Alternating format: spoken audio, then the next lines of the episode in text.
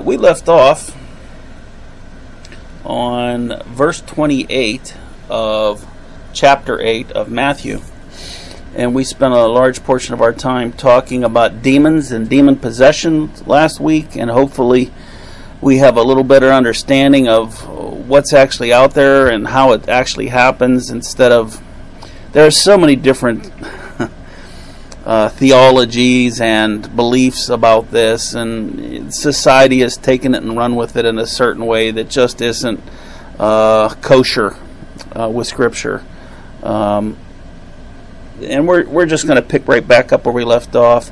Jesus, if you will remember, Jesus had just uh, crossed the crossed the lake, and he just calmed the sea after he told people, you know, if you follow me, it's going to be difficult. They got in a boat and followed him, and they went right into a storm.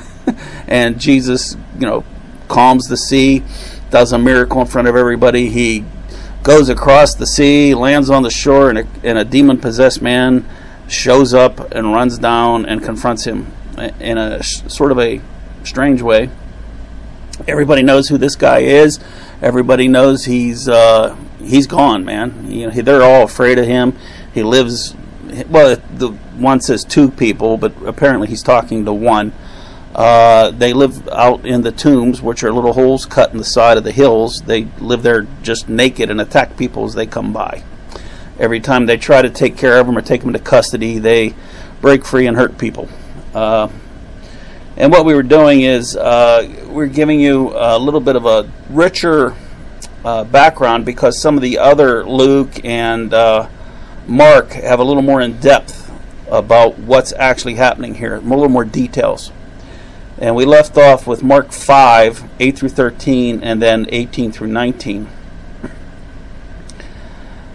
It's they pick up with Jesus saying, For he, Jesus, had been saying to him, Come out of that man, you unclean spirit. Now I'm not sure if this is out loud or speaking to the spirit directly, spiritually. It doesn't really give us this and he was uh, and he was asking him, asking, "What is your name?" So obviously that's out loud. And he said to him, "My name is Legion, for we are many." So apparently there's not just one demon in this guy. There's a whole crapload, a cacophony of evil. And he began to implore him uh, earnestly not to send them out of the country. Uh, now there was a large herd of swine feeding nearby on the mountain. The demons implored him, saying, Send us into the swine so that we may enter them. Jesus gave them permission. And coming out, the unclean spirits entered the swine. The herd rushed down the steep bank into the sea, about 2,000 of them, and they were drowned in the sea. That's a lot of pigs. Um, so basically, there's this conversation that everybody is there. Remember, there's a crowd that's following him. There's the people in the boat that were following him, and then everywhere he shows up, no matter where he crosses the sea, uh, they get word he's coming and they show up. So this is all playing out in front of other people. Uh, not everybody in the city yet, but there's enough people there, and it's a very interesting dialogue. It, it just is. It, it's uh, if you weave all three accounts together, it's very rich. Um, you know, we had already read the beginning of Matthew's, we read Luke's, and now we're reading Mark's. And uh, Mark's gives us a little more detail about the. I find this interesting, and he began to implore him earnestly not to send them out of the country. He, being singular, the crazy guy, the demon possessed guy, uh, began to implore Jesus uh, not to send them, the demons, out of the country. Uh, I find that interesting that there's this conversation going on between Jesus, the guy, and the demons that are just that's just flowing, and Jesus is like, "This is what I do all the time. I, you know, this is nothing unusual for me." But I imagine the people and uh, the disciples are watching this, and they are really taken a bit back. Um, so he, they asked not to be sent uh, somewhere, and I will get into where that somewhere is. And it says later in 18, as this after he's delivered, after he's delivered from the demons, after the demons go into the pigs and the pigs rush down off a cliff into the sea and drown. I mean, just allow yourself to picture 2,000 floating pigs. I mean, that's a lot of pigs. Uh, and he was getting into, and it says, as he, Jesus, was getting to the boat, the man who had been demon possessed was imploring him that he might accompany him. He's saying to Jesus, he's all calm, he's better, there's he's a new man, he or he's the old man that he was before the demons, and he says to him, uh, "Can I go with you?" And Jesus didn't let him, but he said to him, "Go home to your people." and report to them what great thing the Lord has done for you and how he had mercy on you. Uh, the heart of Jesus. Um, you know, this is kind of cool because after, remember just a few verses ago, people were saying, Could I go home and say goodbye to my parents? And Jesus said, No, put the kingdom first. You know, he's telling them the cost of the kingdom. In this case, Jesus says to them, Sure, I, no, just go home and talk to your family. Uh, I always envisioned this as a family that had been praying for this man for a very long time, and their hearts were broken by. It was somebody they deeply loved, and he's living in a cave, running around naked, attacking people, and there's nothing anybody can do. And I just imagine heartbroken parents, siblings, uh, crushed, and just praying to God earnestly. And Jesus steps in and says, You know what? Go home, take care of your family. Go home to them. Because these things matter to God. Uh, which gives us a little reference back to God saying to people, you know, uh, let the dead bury the dead and all those sort of things. You know, it, it is hyperbole to make a point, uh, a drastic point. But this is the heart of God. And I, I find it really cool, but it's mostly just here. Back to verse 29 from Matthew. Uh, now, we already know what happened, but we're going to pick it back up in Matthew. And they cried out, saying, They, the demons, cried out, saying, What business do you have? What business do we have with each other? So the demons are conversing with Jesus. The guy's just standing there, and there's a conversation between two spiritual beings. And he calls him Son of God in front of everybody. Have you come here to torment us before the time? Uh, very interesting uh, phrase. The phrase, what business do we have, is a common one used in Scripture, uh, six time used in the Old Testament between, between people. Basically means, uh, what do you want from me? Uh, why are you here? Uh, what I'm doing isn't your business. Uh, and what reason do we have to fight? Why are we fighting? That sort of thing. It's generally what it means. It's not something that we use, but it's basically what I'm saying. Now, when he says before the time, that's the time of judgment. The demon seems to know their fate. Uh, they know the future torment, and they're sharing it. They want to be left alone until then to do what they do, which is to harm what God loves. Humans are civilian casualties in a spiritual war. We willingly enter to the war zone every time we sin. Uh, Matthew 25:41 says this, and then he will also say to those on his left, "Depart from me, accursed ones, into the eternal fire, which has been prepared for the devil and his angels." See, this this is a few chapters later. Jesus says this. You got it? Okay. Hi, Mike. So this is a few chapters later, and uh, apparently this demon already knows this. He knows that there is a place that has been prepared for him and Satan, for them and Satan. In 2 Peter 2 4, it says this. Uh, the, basically, it's saying the time is so sure, it is spoken of as present fact. For if God did not spare the angels when they sinned, but cast them into hell and committed them to the pits of darkness reserved for judgment, uh, it's stating it as fact that it's going to happen. Uh, that the fact that God said it's going to happen means it is happening. Uh, Jude 6 says, The angels who did not keep their own domain, but abandoned their proper abode, has he has kept in eternal bonds under darkness for the judgment of the great day.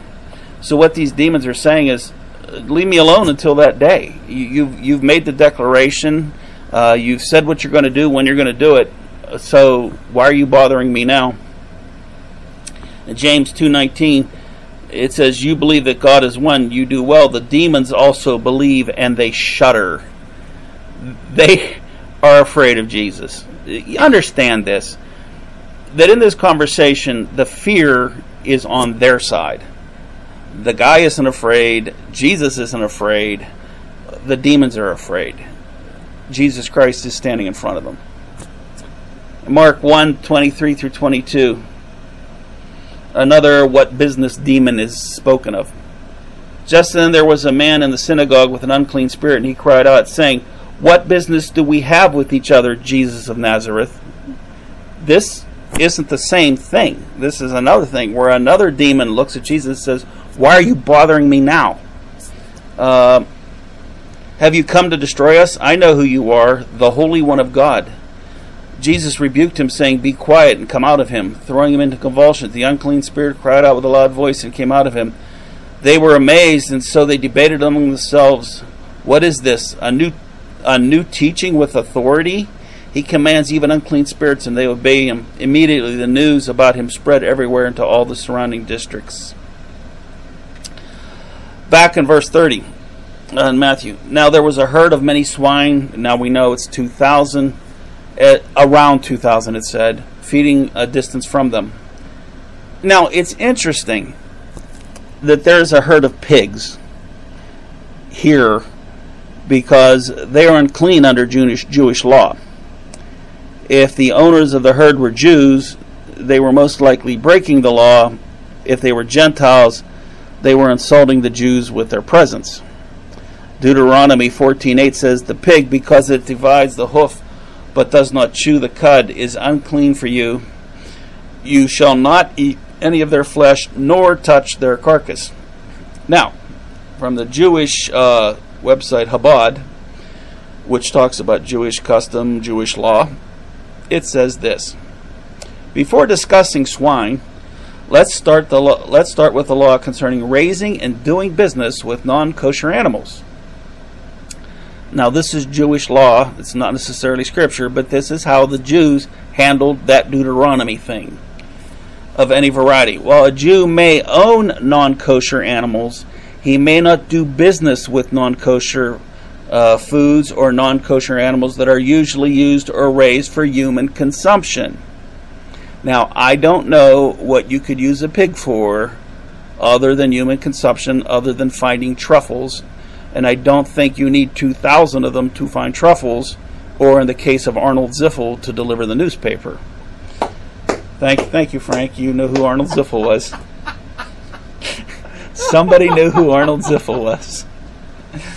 In other words, even though it's permissible to derive benefit from most types of non kosher foods, one is forbidden to establish a business in this field.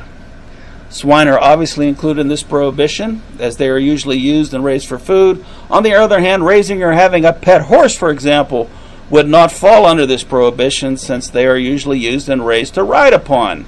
You you keep a horse, which is a unclean animal, to ride on it, not to eat it. You don't really ride pigs. Well, not often. And not for consuming consumption.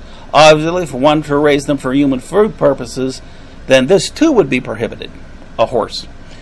The above applies to all non kosher animals, not just swine. However, there's an additional prohibition against raising swine in particular. Basically speaking, it is not right to breed pigs in any place whatsoever, let alone in Jewish land. So, uh, the pigs shouldn't have been there. They were problematic with the law, and it's sort of apropos. Don't lose sight that where they were sent to and where Jesus allowed them to go to was really important because whoever was raising those 2,000 pigs just lost 2,000 pigs. I'm assuming that is a devastating hit to his pig industry. Uh, I don't know how he would recover from that. Anyway, seems apropos, is all I'm saying. 32. And he said to them, Go. And they came out and went into the swine, and the whole herd rushed down the steep bank into the sea and perished in the water. The herdsman ran away, went to the city, and reported everything, including what had happened to the demonics. Once again, this is demonics plural. this is still indicating there were two of them, even though it appears only one of them was speaking to Jesus. Now, let's think about these herdsmen. You know, your job is to take care of them pigs, uh, that you're responsible for them. You're standing there, and it says they're some way off. You don't really know. Uh, it, apparently, they figured out what happened, but at that distance, they're sitting there watching their pigs. Maybe from a distance, they're watching what's going on down on the shoreline and all of a sudden their pigs all rush into the sea and they all look at each other and said did we do that and uh-oh um, so they go to town to put the blame somewhere else because they just lost 2000 pigs and i'm sure that was not cheap um, but they needed a way to explain why they allowed 2000 pigs to go into the sea and they put it on the power of jesus christ they were responsible for the herd, and uh, they knew 2,000 drowned, and they just wanted people to know we didn't do that. Well, they go to the city to explain what happened, and then the whole city comes out to meet Jesus. And when they saw him, this is this is verse 34. It's interesting. They implored him to leave the region. Implored. They begged him. There was no threat. They were just please well, they were afraid of them. They're they're not going to threaten them. They're afraid of them. Uh, they they know who they're looking at. They know they're looking at the demon possessed guy who nobody could talk to, nobody could deal with, and he was just standing there talking like a normal human being. Uh, there was no denying that something had occurred here, and behind them there's two thousand pigs floating. Uh, everyone was fearful of Jesus except the man who was possessed by demons. Uh, he was the only one who did ask Jesus to leave. He said, Can I go with you? Uh, the loss of several thousand pigs probably had an impact on their view of things. Uh, imagine hearing what the herdsman said going out and seeing 2,000 dead pigs floating in the sea, and the demonic sitting at Jesus' feet, clothed and calm. The oh wow moment, for sure, and fear of his power and judgment kept them from knowing His love. Um, fear has a way of keeping us from being engulfed in the love of God. Uh, fear of our own punishment, fear of the power of God. It keeps us from becoming close to God. Uh, realize from using the word Father in the best way possible, Abba Father. Um, and it's sad uh, I mean, I understand why we fear his power, our sin, uh, you know, but we really do lose sight of his grace and his love and his care for us. That's chapter 8. Let's move on to chapter 9. Any questions? I know we split this between two days. I did a lot of the demon stuff uh, explanation last week. But anybody have any questions or anything about any of this? I just opened chapter 9 and then I closed it. I'll open it back up again. Okay. Yeah. Get away from the wheelbarrow, Otis. You know you don't know nothing about machinery. Okay. Chapter 9, we continue on. Once again, I remind you, chapters were not in the letter. We put them there. So, Jesus tells him to go back. They they ask him to. He shows up. Now, remember the folks that followed him in the boat the ones who said, you know, uh, we'll follow you anywhere. And Jesus said, if you're going to follow me, it's going to cost you. They followed him in a boat. They almost sunk in a storm. Jesus calmed the storm. They land on shore. They see Jesus uh, deliver the demonics, and 2,000 pigs run into the sea. And now Jesus gets back on the boat and leaves. And I'm assuming they're getting back on the boat and following him again. There, there is a group of there's the people in his boat, and if you will recall, there was an, another boat or boats that were following along. Getting into a boat, Jesus crossed over the sea and he came to his own city. He's back at Capernaum. He returns to Capernaum. Wherever Jesus returned to Capernaum, of course, crowds gather. I'm sure they know he's coming. Uh, the crowds are already waiting for him. He is most likely at Peter's house, and the house was surrounded by the crowd. So he gets there, he gets on shore, he walks through the crowd, and he goes where he's staying, which is commonly believed to be the house of Peter and his brother. And they brought him a man, uh, brought to him a paralytic lying on a bed. Seeing their faith, Jesus said to the paralytic, Take courage, son. Your sin is forgiven. Your sins are forgiven. Uh, big statement. Uh, don't let that one just walk by. Linking faith and forgiveness of sins. Uh, there are some richer. Uh, let me read them uh, from Mark. They came, bringing him a paralytic carried by four men, being unable to get him get to him because of the crowd. There are so many people at Peter's house, they can't get through the crowd. They removed the roof above him. They went up on the roof and moved the parts up there. And you know, hey, it's hard enough to get on a roof. I mean, there was a time when it was easier for me. But to get on a roof and carry dead weight of a man up onto a roof with you, it, it's an effort. It really, it's you know, it's a substantial thing to do. And they had, when they had dug an opening, they let down the pallet on which the paralytic was laying. And Jesus said, seeing their faith, said to the paralytic, "Son, your sins are forgiven." Luke 5:20 says, seeing their faith, he said, "Friend, your sins are forgiven you." Uh, faith is directly linked to the forgiveness of sins. He had faith in Jesus and his sins were forgiven.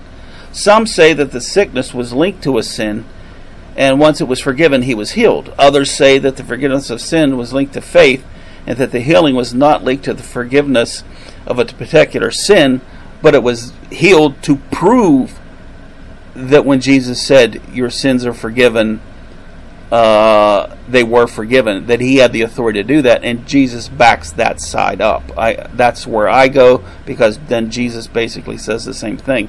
Hey, if I say it and nothing happens, big deal. But if I say it and this guy's healed, doesn't that prove something? Because of faith, his sins were forgiven, and he was healed. Faith did both as separate acts. The healing proves Jesus' authority to forgive sins it wasn't just the faith of the sick man, it was the faith of those who loved him. I love this verse. Man, if you have people you care about, and I'm sure you do, who you're worried about, who you're worried about their health, who you're worried about their. Well, two things happened. He was healed and he was saved. These are the two things we really care about with people we love. And I want you to know that the faith of these guys changed all of that. So, what I'm telling you is your faith, your prayers have power. As much power as these guys who climbed up on the roof and lowered the guy down in front of Jesus Christ. So, every time you drop on your knees, you're lifting someone up and dropping them down right in front of Jesus Christ and saying, Please heal him. Uh, and it's the matter of faith.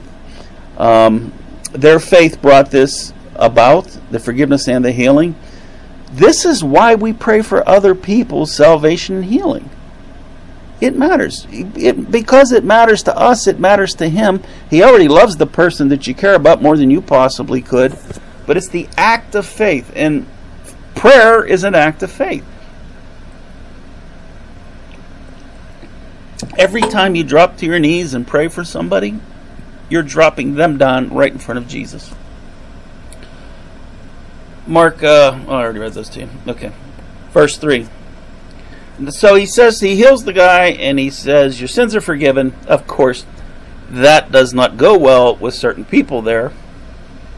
Uh, remember, in this huge crowd, the scribes and Pharisees are already there. Uh, if you've got to watch uh, that show, The Chosen, that's streaming everywhere, it deals with this particular. It gives you a visual of this, uh, and it's pretty fairly well done. It's worth watching. It's on free streaming everywhere. If you haven't watched it, take some time and take a look at it. some of the scribes said to themselves, as usual, this fellow blasphemes. So they're saying that God, Jesus Christ, is a blasphemer. He's blaspheming himself, is basically what they're saying. Who is Jesus that he can proclaim forgiveness? Only God could do that. Exactly. That's the point. You're right. Only God could do that. And he just did it. So, who is he? He's God. You know, they're absolutely that, right. That Only, possibility was not a part of their thinking. Nope. nope.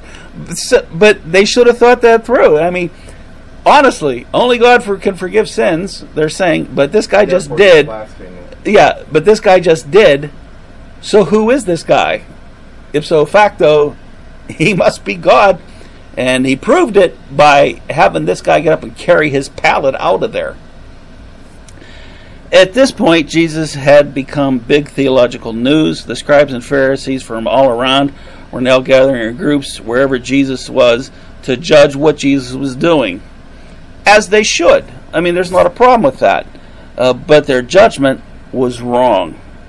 And their pride got in the way uh, because Jesus was drawing crowds that were bigger than them. They were. Li- and the fact that Jesus often pointed right at them in front of everybody and told them how wrong they were. So he wasn't endearing himself to the scribes and Pharisees, not that he cared. As far as Jesus was concerned, they were the problem.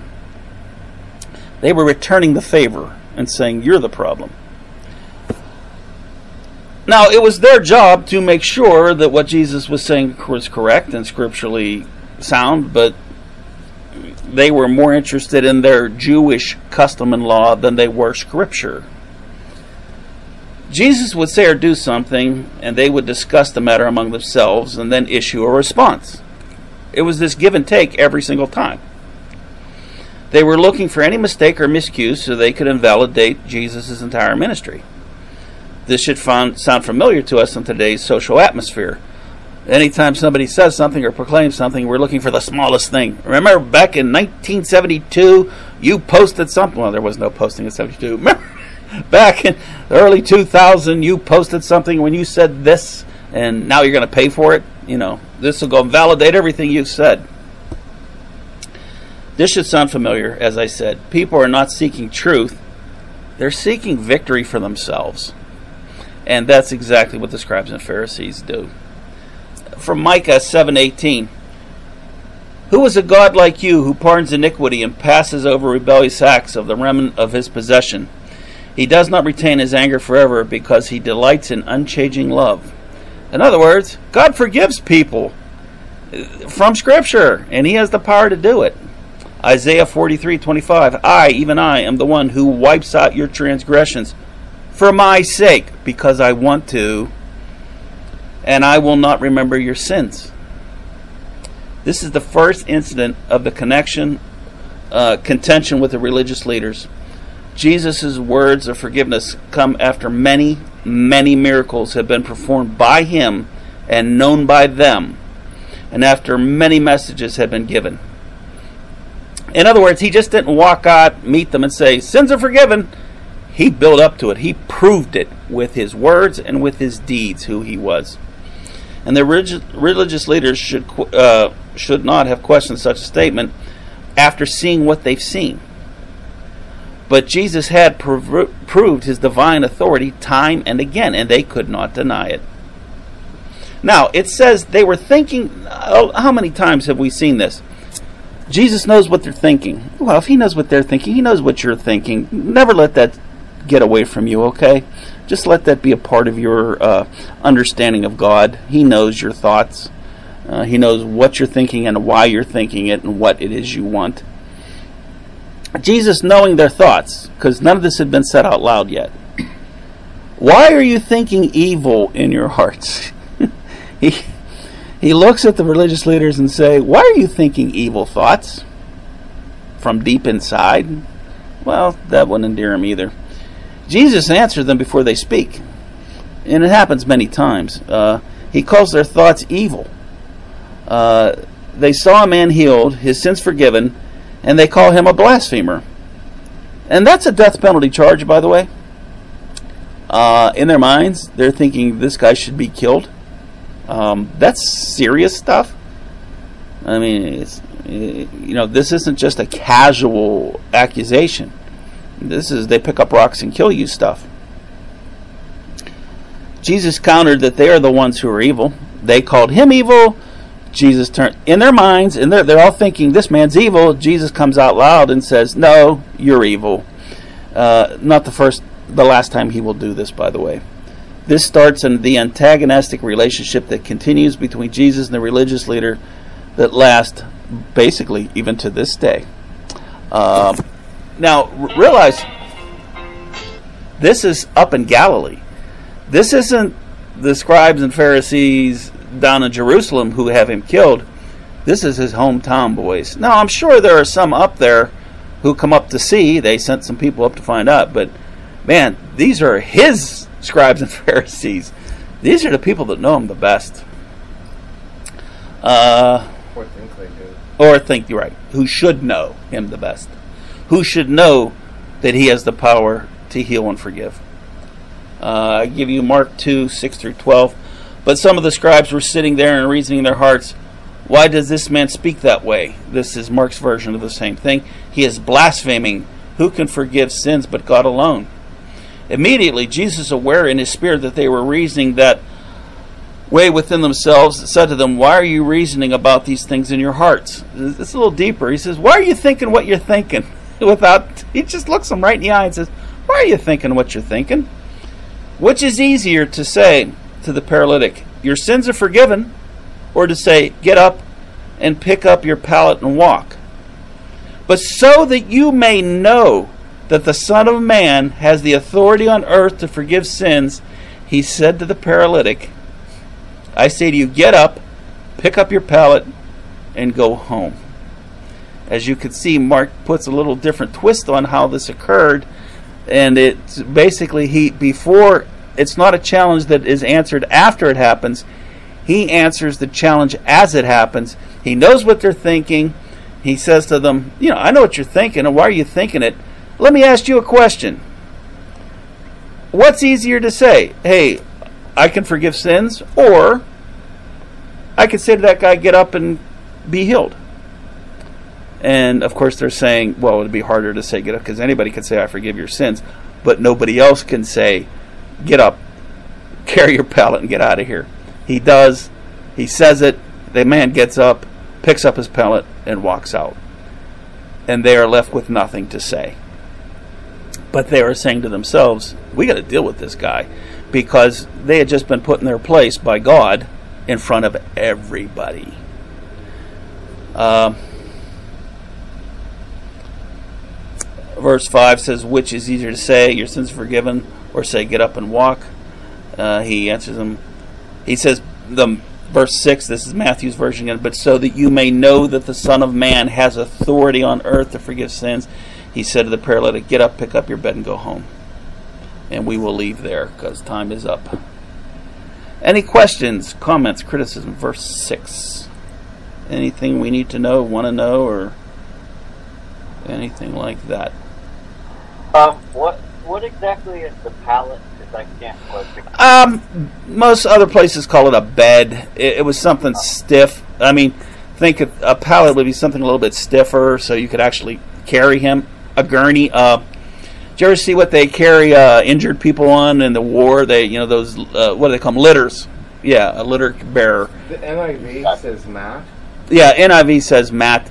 Uh, whatever it is, you they have you. It has to be capable of lowering you down on a rope, and it would have to have Probably got s- some it would have to have some sort of structure to it to be put to a rope, or else you're just dumping the paralytic guy through the hole and he's plopping down in front of Jesus. You know, um, that would be my guess on this. Uh, it says different things, uh, but my understanding is it would be a something like a litter uh, that that would be comfortable. I mean, the guy has to live on this thing, and the only way if he gets he gets it doesn't say how long he's been paralytic.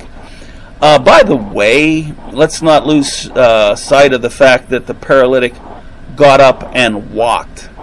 Uh, if you know anything about atrophy, um, I don't know how long he was paralyzed, but if it was for any length of time, there's no muscle there to get up and walk. So not only was he healed, he was really healed. He was he had the power to st- it's it's like when Jesus calmed the storm, it stopped instantly. It became a sheet of glass. It this is the same sort of thing. This paralytic forever how long he was paralyzed would have lost his muscle strength. But apparently when he God heals somebody, he heals them and the guy stood up not only stood up, he picked up the thing that was carrying him and he walked out with it and everybody saw it. So it has a little bit more oomph to it when you stop and think about it. I'm talking about really healed. What did I say? Verse 6? Uh, what did I do with that? Okay. Any other thing? Any other questions or anything? Like I said, we got two more weeks. Uh, if you guys want to do something the last week, uh, that's fine with me. Um, you have a little soiree or something. I don't care. But if not, party? what's that?